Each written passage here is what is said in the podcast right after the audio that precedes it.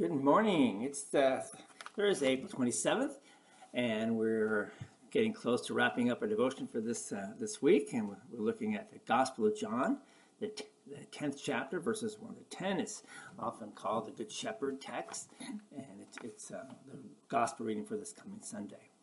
So you, all of you, as the sheep, have a responsibility. The sheep listen to his voice. He calls his own sheep by name, and he leads them out.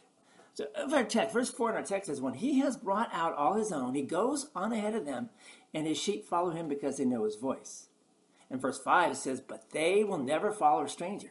In fact, they will run away from him because they do not recognize a stranger's voice.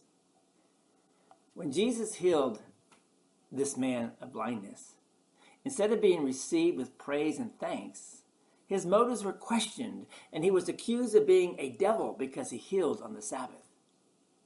Jesus was just saying to the people that day, look beyond this blind man standing here and just listen to my voice. Do the words I speak to you. Do they sound good? Do they sound comforting? Do they fill you with forgiveness and hope? Then follow me. That's what sheep are supposed to do. You see, the Pharisees were continually using threats and laws and regulations to try and get the people to do what they wanted them to do. When the blind man told them Jesus was a prophet, they didn't want to hear it, so they excommunicated him. Jesus said, that's not the way I lead. I don't lead with threats. I just lead with my voice. And so do my shepherds. They simply speak God's word, and God's sheep follow. That is the responsibility of a sheep. That is the way that sheep are supposed to follow. Let's pray.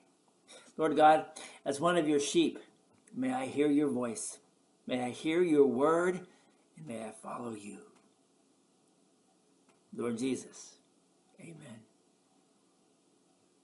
Listen and follow. That's your responsibility.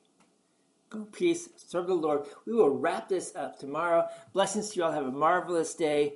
Look for ways that you might share the Lord Jesus Christ with others. We will talk to you tomorrow morning.